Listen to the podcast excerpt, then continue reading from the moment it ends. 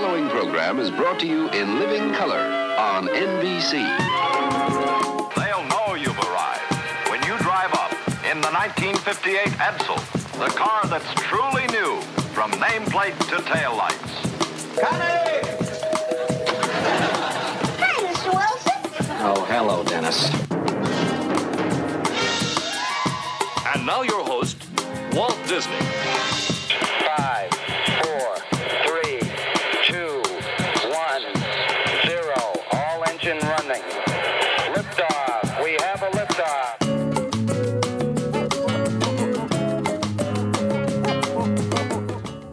Welcome to that tip top terrific and splendidly prolific waltz down memory lane, the Mid Modcast. And here are your Mid Modcasters, Craig, Paula, and Dave. Hey, thank you, Allen Marsh, for that lovely introduction. So good to be with you. Thanks for joining us for the Mid Modcast today. I'm Craig. Who are you people? I am Paula. And I'm Dave. Dave. I love the way that Allen does that. Yeah. Today we're talking about some really, really special times from our childhoods. Yes. Childhoods? Yeah, I guess that's right. Childhoods. It should sounds like that's not right, but it is. Yeah. As Christmas draws near, we're talking about all those Christmas specials from when we were kids, oh. the Rankin Bass and the Charlie Browns and all sorts of good stuff. So sit tight and join us as we take a little trip down memory lane. Paula, if people wanted to find us on the internet, what would they do? Where would they go? You could go to Facebook at the Mid Modcast. You could go to Twitter, um, the Mid Modcast. You can find us on Instagram at the Mid Modcast. Give us a call. We'd love to hear from you with your great stories, your nostalgia, all that good stuff at 216 309 2204. 216 309 2204. And give us a memory or two. You can email us at midmodcast at gmail.com Yeah. and find us. Did you say the website? Midmodcast? No, I did not. I always forget something. Midmodcast.com. So please do and uh, send us ra- or uh, program ideas also. Yes. Ra- radio thoughts. I was going to say. And I- I don't know subscribe what that and is. give us stars and give us good reviews and all that good stuff. Yeah. If you want to. Please do. No pressure. Please do. Hey, Dave, are you watching or, or reading or listening to anything that's particularly mid-century these days?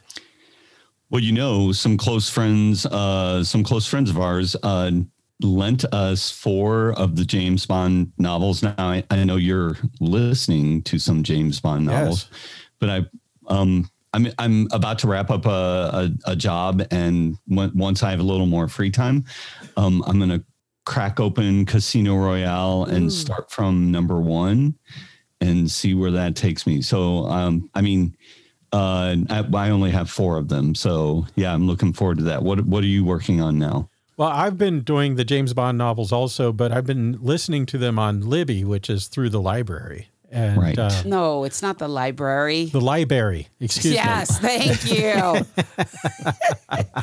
And uh, I've been really enjoying those. I think I'm on the fourth one now or something. Did I- something. did am not sure that I'm reading them phone in order, though. Yeah, you're uh, you're working on the Spy Who Shagged Me. I mean, the Spy Who Loved Me. Uh, no, it's uh, for for your eyes only. I think. Oh, for your eyes only. Your eyes Okay. only. I'm listening to. Anybody out there um, been watching The Queen's Gambit?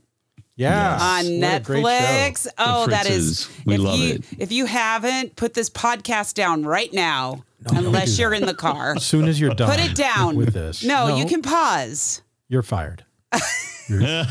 I'll accept a pay paid grade. Well, you know what? Reduction. You know what's kind of sad is it's it's a limited series, so um, I guess I figured out from watching all seven episodes that it it wraps up before before it ends.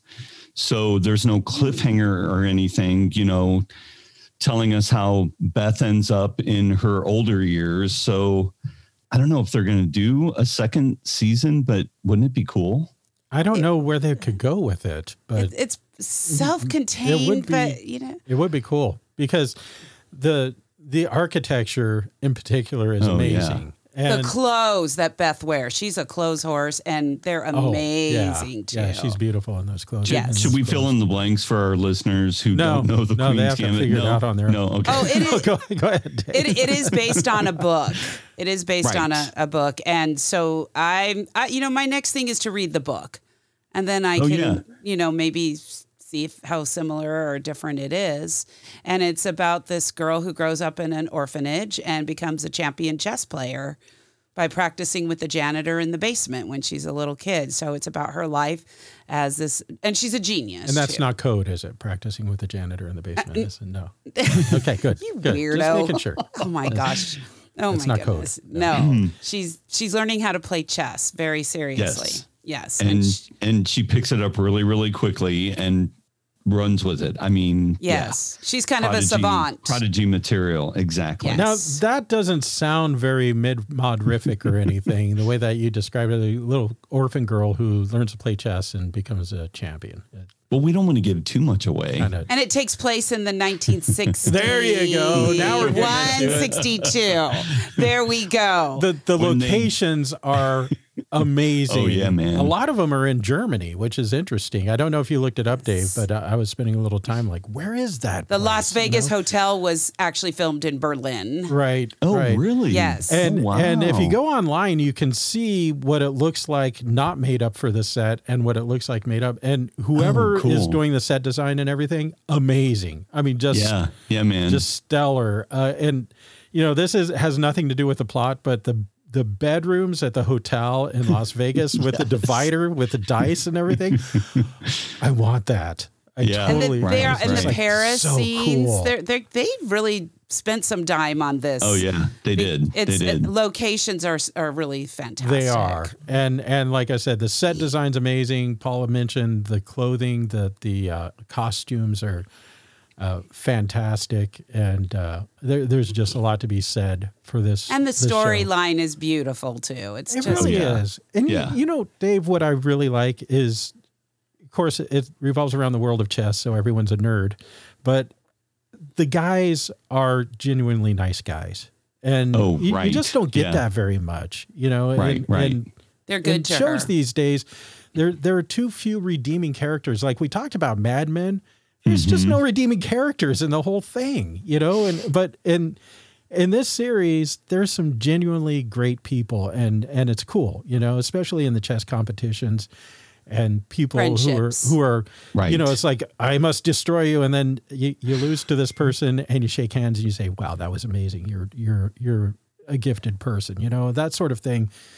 There's just too little of this in the world, and and Right. I just the ending- really thought that it the was ending cool. of the whole thing is so just that final scene just Yeah, brought a little don't- don't tear to my eye, Yeah. eye. Yeah. I'm not saying what it is, No. but it's it's just really well done. It's Right. beautiful. So it it is mid century. It is a feast for the eyes, and it's a great story. It It's really a is. feast for the soul, your weary Wow. soul. yeah, that's a good way to put it. Thank Yes. you. Thank you, Dave. Well, Merry Christmas, everyone. Paula, uh, Hello. why don't you tell us a little bit about the magical treat that you have to share with us today? All right, the year is The 19 treat. The year is 1964. It is the best year ever It because is. we Is she have going to talk about us?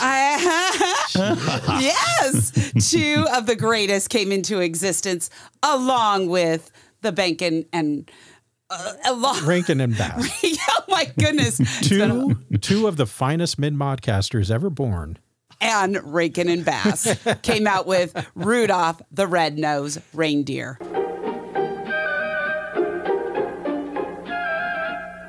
Join Rudolph in a trip to the island of misfit toys. Meet Yukon Cornelius, the funniest prospector of the North. Gad, Zooks, the Bumble Snow Monster of the North strikes again. Meet Santa's elves and hear seven original Christmas songs. Burl sings, Have a holly jolly Christmas. It's the best. Now, last week I talked about uh, the story of Rudolph the Red-Nosed Reindeer, and it all started with Montgomery Ward and John May. That was how the story came about. And then his brother-in-law Johnny Marks wrote um, a song called Rudolph the Red-Nosed Reindeer. And I'm going to add a little bit to last week's podcast on this podcast. Am I allowed to do that? I'm going to Oh, add a little tag that I just found out about good old Johnny Marks. He also wrote I Heard the Bells on Christmas Day, Oh, wow. Rockin' Around the Christmas Tree, Silver and Gold, oops, sorry, and A Holly Jolly Christmas. All of those. Nice. And it's a little known, the irony. He was Jewish, just like we talked again. about la- uh, once again. We got the great Jewish Christmas songwriters of all times on the mid modcast. So anyway, that was my little addendum to last week. And Rudolph is special because it is the very first of the TV specials by Rankin and Bass. But they did have something that came first, and that was the series Pinocchio. They had a series hmm. that released from 1960 to 1961, Pinocchio's Adventures. But the thing about uh, Rudolph that makes it so special, it has been telecast every single year since 1964, making it the longest continuing running Christmas special. So it is considered the king of the specials. Um, now, in addition to Rudolph and Dasher and Dancer and all the reindeer, you know, we've got Clarice, who's Rudolph's love interest, and she tells him that he's cute and he yells, I'm cute, cute, cute. And then we've got a prospector named Yukon Cornelius. We have a, an elf that doesn't want to be an elf. He wants to be a dentist. His name is Hermie. Now, don't get confused because in a lot of the products that they made, they put his name as Herbie. So you'll Oh. see his name as Herbie in in the toys and the cars and all that, but his name is Hermie, H E R M E Y, and he was an elf who ran away from Santa's workshop because he wanted to be a dentist so bad. We have the uh, abominable snow monster of the north, and they pulled all of his teeth out, and it, uh, and it's weird. And he ended up decorating Christmas trees at the end. We've got this winged lion named King Moonracer who brings the toys to the island and of misfit toys until he can find homes and children who will love them. So we have a, a whole slew of, of new characters, and there's some very interesting facts about Rudolph that I kind of wanted to go over. It was actually animated in Japan and uh, but it was also the voices were done in Canada by mostly Canadian actors, except for Burl Ives. He's the well-known one. It took 18 months to make this special and 22 room-size sets to complete. More than 200 puppets were carved by hand. They had to be recarved for various um, movements and different expressions. And Rudolph was tiny. He was only four inches tall. Santa was eight inches, and I believe the abominable snowman was maybe 12 inches. They were tiny. Um, like I said, it was narrated by Burl Ives as Sam the Snowman. Oh, there's the other character we don't hear about in the song. We got the Snowman, Sam the Snowman, who narrates it. Um, but before he narrated it, there was another man who narrated named Larry Mann, who's the voice of a Yukon Cornelius. And he did the narration first. And he had a, they said that he had a very strong Brooklyn accent, but they never aired that, that one. He never got to be the narrator, but I would be, I'd pay some good money to hear a Brooklyn accented narration for Rudolph. I think it'd be hilarious. And like I said, the dentist is Hermie, not Herbie. Um, the doll. Remember the doll on the island of the Misfits toys? When I was a kid, I always just thought she is so cute. What is she doing there? How is she a misfit? They never really said. Um, and it turns out, according to the writers, the doll was depressed. That's how Oh, she because was. she cries, right? She is depressed because she doesn't have, she was rejected or she has no child to love her. Um, and the original story, the original um, airing of it, December 6, 1964. Um, by the way, it wasn't called Rankin and Bass, it was called Videocraft International. International. And then the name was changed and it was sponsored by GE um, the um, in, in that production in 1964, the Misfit toys were not delivered at the end. At the end, Santa goes about on his sleigh. He doesn't Yeah, go yeah. back to the island. He just has a bunch of boxes, and on the boxes are the credits of all the char- the credits for the show. So peop- the fans um, wrote so many disapproving letters that they actually changed it for 1965.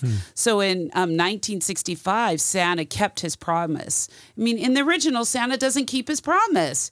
He says he's going to come back and he doesn't. So in 65, they reanimated this new scene and they added this scene where Santa went back to the island of Misfits toys. And at the very end, in the closing credits, while you're watching the credits, it shows Santa and one of the elves delivering the Misfits toys. He hands each one of them uh, an umbrella, and they they fly out of the sleigh with their umbrella while the credits go. And because of that little addition, they had to cut one of Yukon's scenes, and and it's a scene where he's discovering the peppermint mine near Santa's workshop. They re- deleted that scene to make room for the new scene, and it was not restored until 2019. So now you can see that scene, but you had not been able to see the the Yukon uh, Cornelius scene of him licking all the tools because he's tasting peppermint until 2019, apparently. Um, the song We're a Couple of Misfits um, was changed too. This show keeps evolving. It was replaced with Fame and a song called Fame and Fortune in 1965.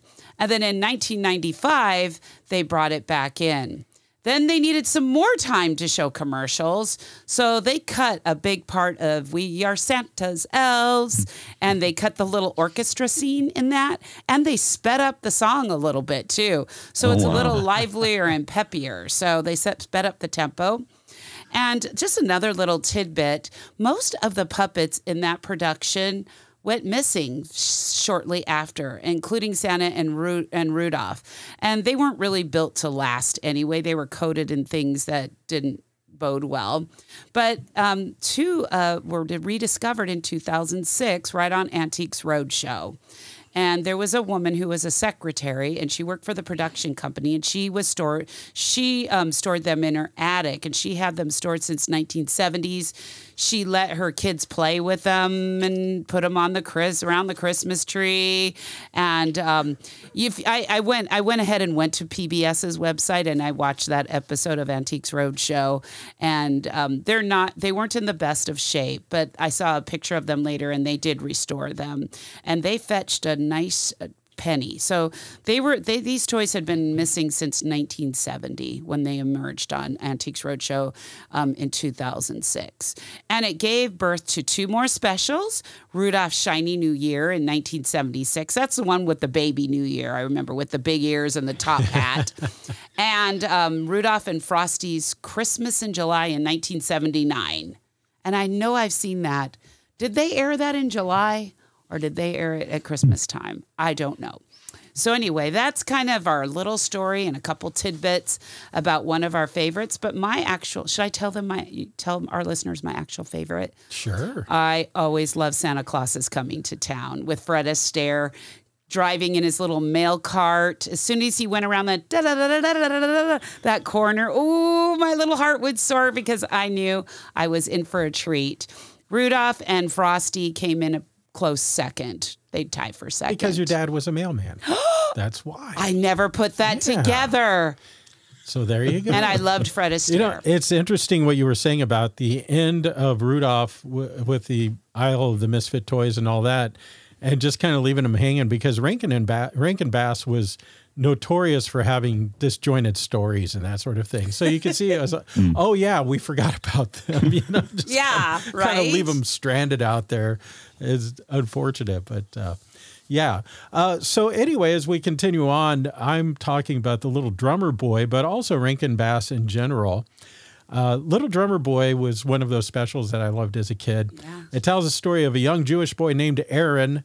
and I, I love what Wikipedia says about him. He's a misanthropic orphan. Misanthropic. Yeah, he hates humanity. uh, and, and it's true. In, in the story, he's like, I don't like people. I hate people and all that. That's really heavy for a children's special. You know, the whole thing is Yeah. really kind of heavy.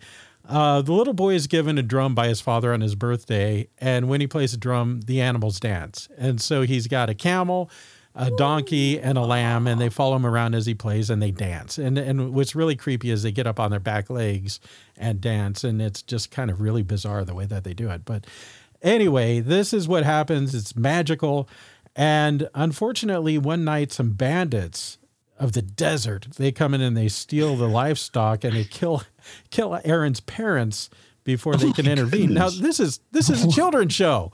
And you see, Wow, I, I don't you see remember the that. you see the bad guy like throw a knife and, and then uh, uh, Aaron's eyes get all big and he's like, "Ugh," or I mean his Oh, father's eyes get the- all big. like the killing. They didn't they didn't show like The him knife. getting stabbed with a knife, but it's like he throws the knife and then all of a sudden uh, Wow. you zoom in on Aaron's dad's eyes and he's like, oh no. It- Wow. yeah, and then the house is being burnt.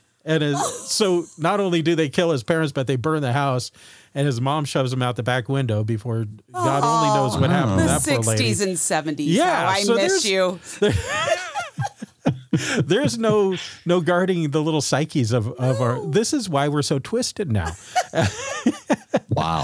So anyway, uh, he go, he just wanders through the desert playing his drum with his dancing animals, and somehow he manages to live. I don't know how, uh, but as he's doing this, Ben Haramed's caravan comes along, and Ben Haramed kind of has a uh, it's like a circus of sorts, and he ends up basically abducting the kid and his animals and forces them to to perform. Oh my.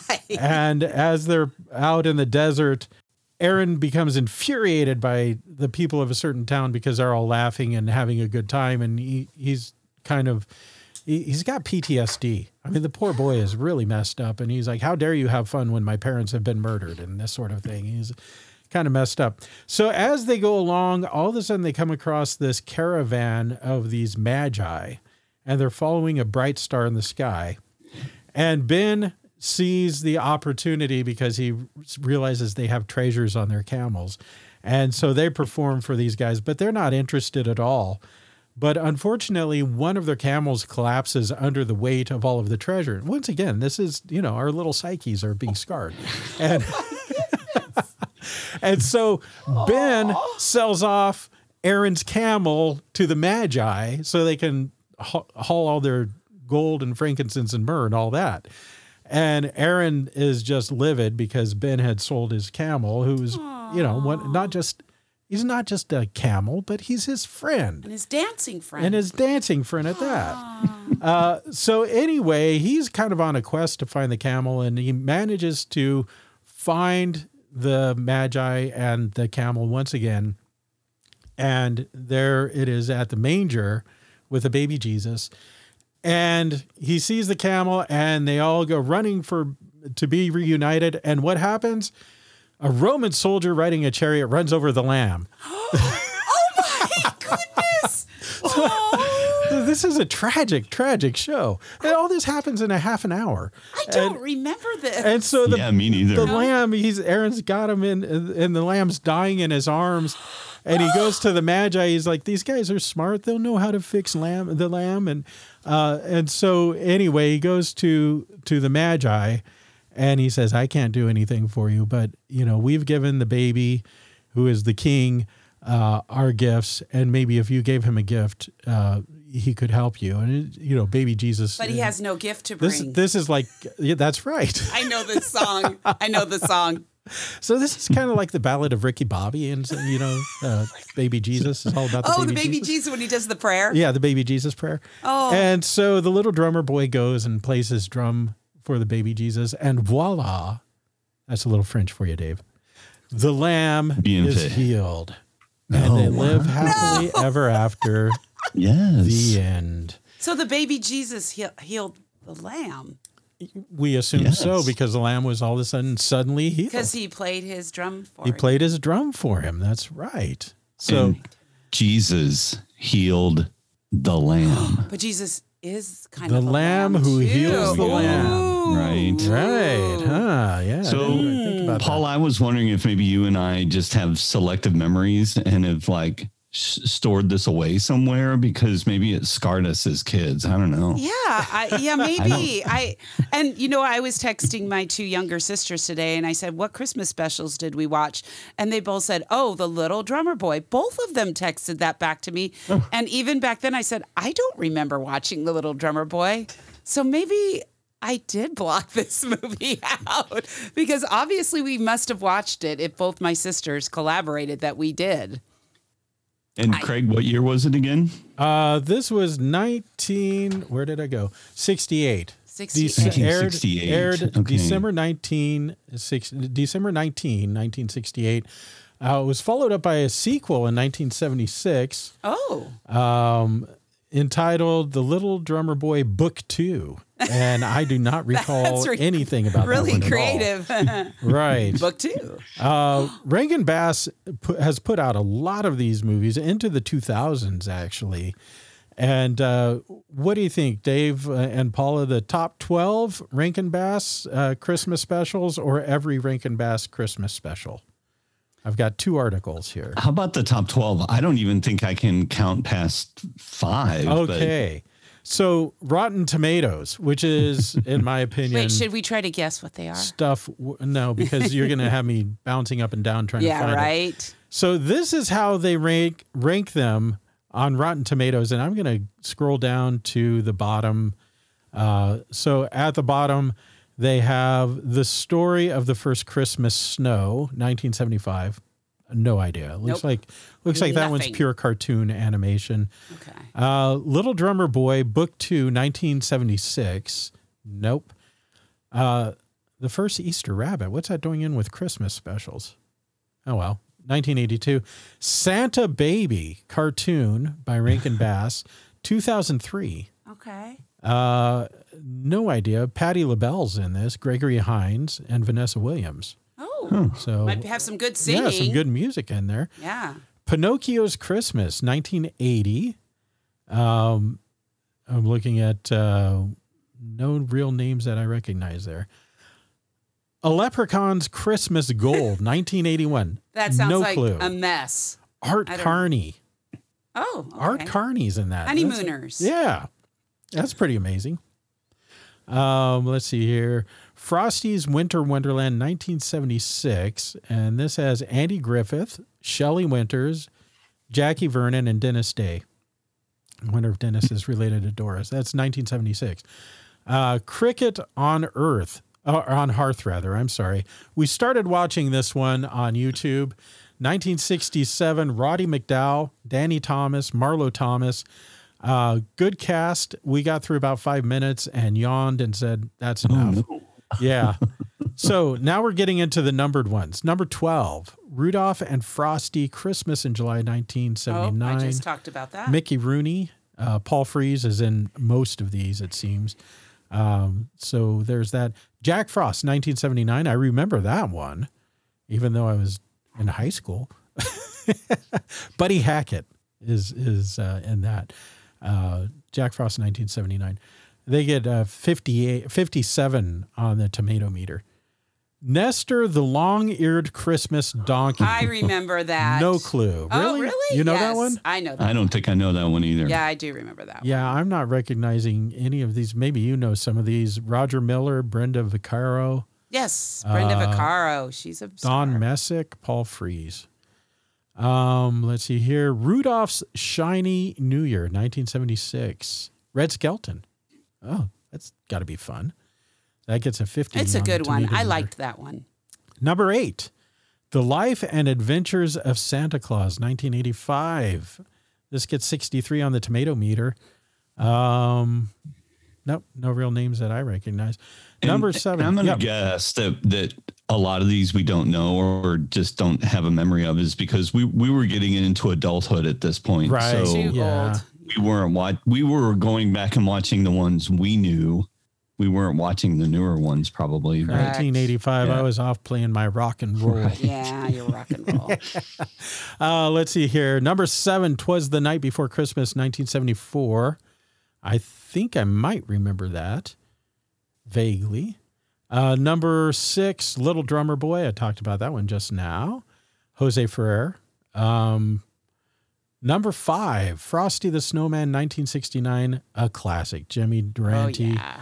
uh, June Foray.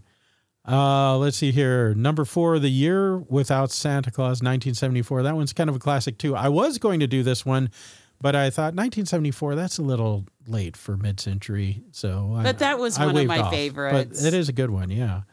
Uh, Shirley Booth, Mickey Rooney, Dick Shawn, uh, George Irving. Mickey Rooney did a few of these. Number three, Santa Claus is coming to town. Paula loves that one. 1970. That's a little later than I thought. Uh, Fred Astaire, Mickey Rooney, Keenan, Keenan Wynn, and Joan Gardner in that one. The tomato meter gives it a 93. High rating indeed. Rudolph the Red-Nosed Nosed Reindeer comes in number two, 1964. Paula just told you all about that one. Burl Ives.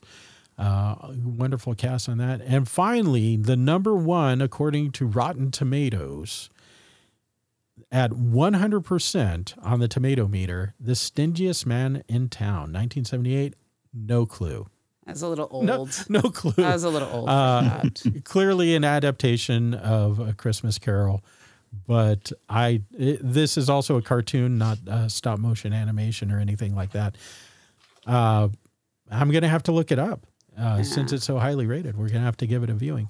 So Yes. anyway, Rankin Bass did a lot of these, and the list goes on and on. And we talked about one for Halloween, and there's uh, all, I think there's some for Easter and Yeah, the Easter Bunny things. is coming to town. So today. check out all the Rankin Bass specials, and it's a great blast from the past. Oh yeah, and I was going to mention if you ever have a chance to watch uh, Santa Claus is Coming to Town, the scene where Mrs. Claus, when she's young and like she takes her hair out of the bun and she's singing this song, is so seventies rific. They they put everything into a real animation, very floaty. If you want to see a classic seventies animation where Mrs. Claus is singing her, a young Mrs. Claus is singing. Take it away, Dave. All right, Paula. Really quickly, the one the the one thing I always remember about uh, that particular one is the the Fred Astaire puppet had that super long chin because it was Fred Astaire. Yeah, A little exaggerated. For. Yeah, and my Astaire, Santa yeah. does look like Burl Ives too. They Oh, really did a good job of yes. Hey, you two. How about some music to set the mood?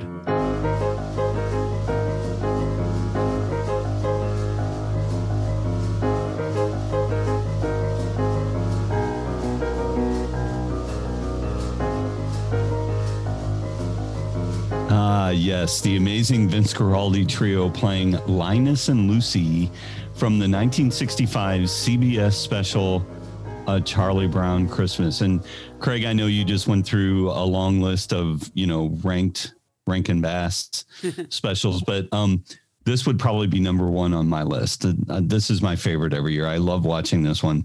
Um, and you you know you guys, we haven't really talked about commercials associated that we remember associated with these uh, TV specials. So the one I remember with a Charlie Brown Christmas was um, it was sponsored like in my childhood in the 70s by Dolly Madison snack cakes. Do you guys remember that? Yes, yes. Yeah. They, they Yeah. were on the snack cakes, weren't they? Yeah. Oh, could be. They were. yeah. Yeah.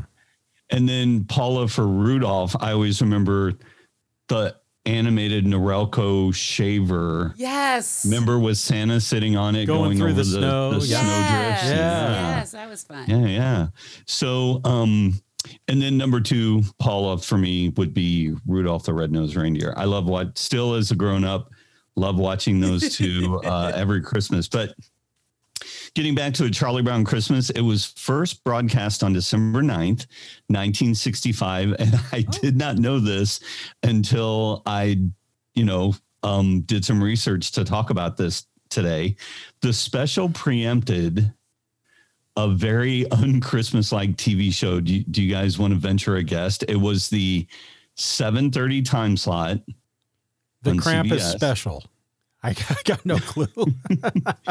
They preempted an episode of The Munsters. oh, nice. Yeah, right.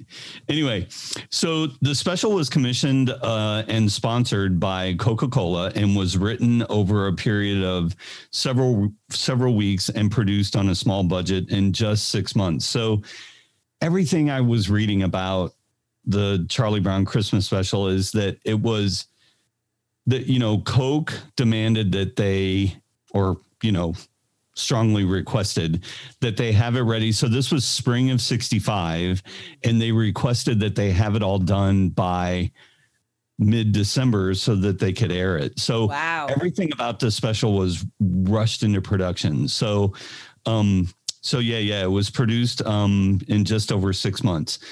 Originally, no one had faith in the project. It was predicted to be a disaster due to the, due to the fact that it had child actors performing the lines. That was the first time they'd ever done that with a cartoon. Oh. Usually, it's adult voiceover actors impersonating children. Pardon me.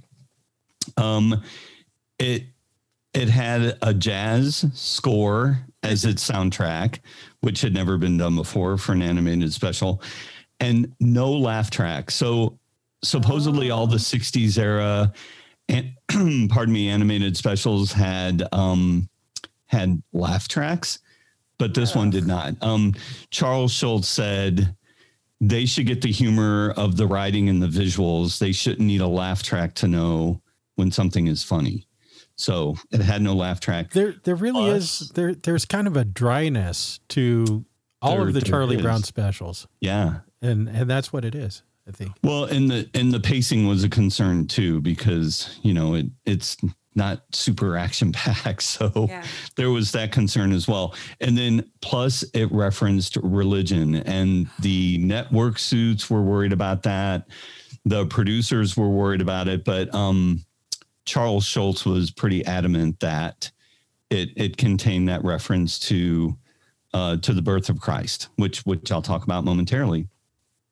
So, if you haven't been around your TV for the past 54 years to see a Charlie Brown Christmas, here's a quick rundown of, of the of the plot. The special is centered on the character of Charlie Brown, the creation of cartoonist Charles Schulz way back in 1950, along with a cast of other colorful characters known as collectively the Peanuts.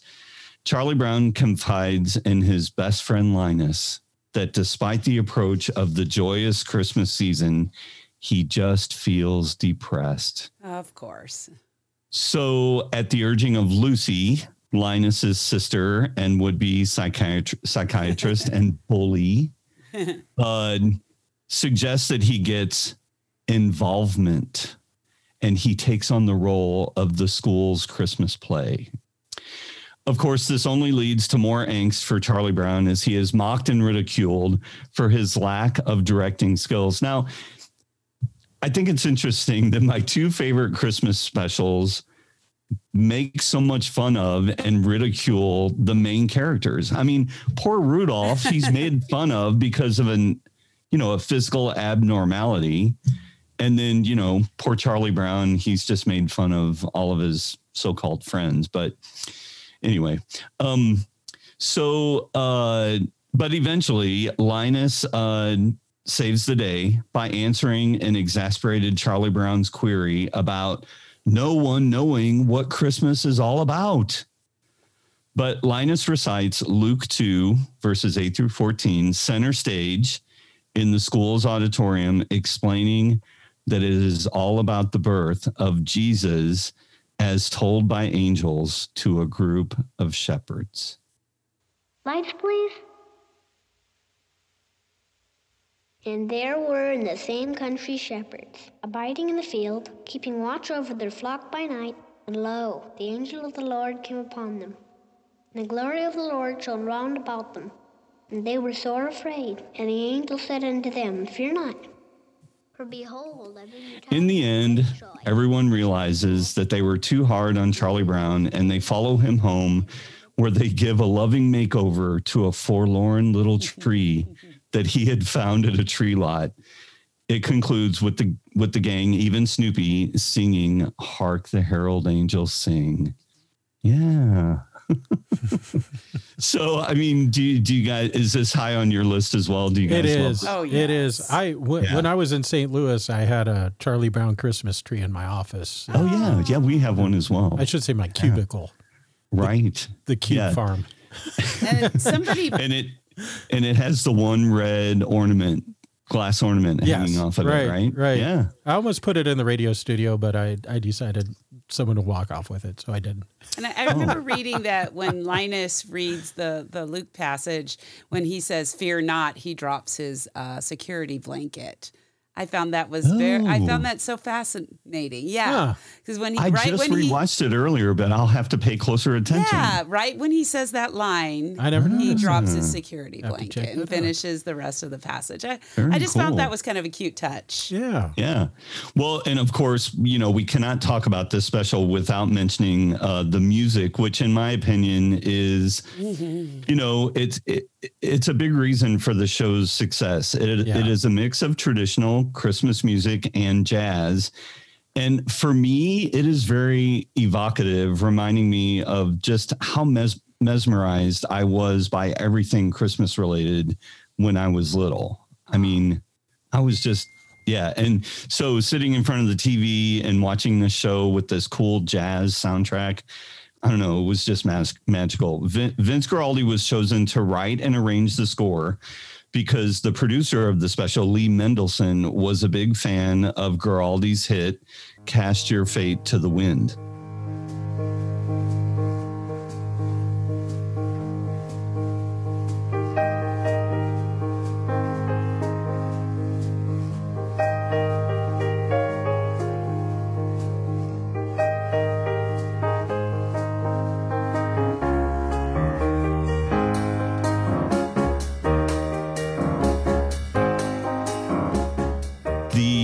Linus and Lucy track was actually reused from a previous unaired Peanut special.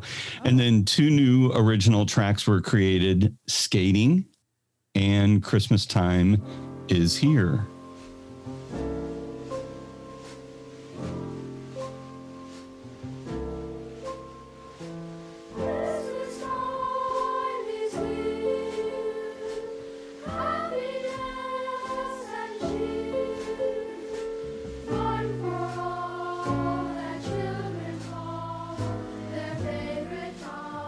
Interestingly, they had trouble finding an available lyricist for Christmas Time is Here. Um, remember, the whole production was rushed, so it would be ready for December of 65. So producer Mendelson wrote the lyrics in about 15 minutes on the back of an envelope. Me- Mel Torme does a wonderful rendition of Oh, that. does he also. really? Yes. Yeah, it's, Yeah. it's fantastic. Once again, Maybe we can- another Jewish guy singing Christmas music. The best. It's the best. Maybe we should put that as the tag for the show. Ooh. Yeah, Yeah. that- yeah, that's a great idea. Yeah, I, I, I'm not familiar with his version. That's awesome. Um, so, in spite of all the challenges of the production, a Charlie Brown Christmas special went on to win an Emmy, a Peabody Award, Wow. yeah, and became a beloved annual presentation in the U.S., airing on broadcast television every uh holiday season for the past 54 years um for most of those years i think it was cbs Yes. and then ABC picked it up, I think, in 2000. And then I don't know if you guys know, it's this year, it will not be playing on regular broadcast television because Apple TV now Yes. has the rights to it. So if you don't subscribe to Apple TV, you won't be able to see a Charlie Brown Christmas this year. Sorry. That's I think we that's have just D- painful. I know. kind I of, think you we know? have It the is. DVD, but Well, and and we also do have Apple TV, but it, it's painful that it's not just available for for all children. over the air network. Yeah. For the television. ch- yeah. yeah, because the children aren't probably gonna maybe have Well, that. you never don't know, but still, But it's, it's Paula, probably like sad. you say, um, everybody will just get a copy of the DVD then. So. I hope so. Yeah. Yeah. Yeah. Yeah, and then um, to wrap up my segment, the soundtrack sold four million copies in the U.S. and was voted into the Grammy Hall of Fame in 2007. Vince Guaraldi's music is amazing, and just across It the is. board. I mean, not just the Peanuts stuff, but as a musician, truly, truly a star. Uh, amazing. You know, I didn't mention that uh, in Little Drummer Boy, the soundtrack was also done by the Vienna Boys Choir. There are a couple Oh, of the pieces song. done by the Vienna Vienna's boy, Boys Choir. Why can't I say that? Vienna Boys Choir, uh, and uh, that that's pretty spectacular. Also, it's different Oh, than Vince course. Guaraldi, but It's still a beautiful song. something amazing. It really is. A little more traditional. Yeah. So I guess that pretty much wraps up what we have to talk about for today. Thanks for joining us on the Mid Modcast. Stay swell, my friends. See you and next we'll time. see you next time. Happy holidays, everybody. Yes. Christmas time is here. Happiness and cheer. Fun for all that children call their favorite time of year. Snowflakes in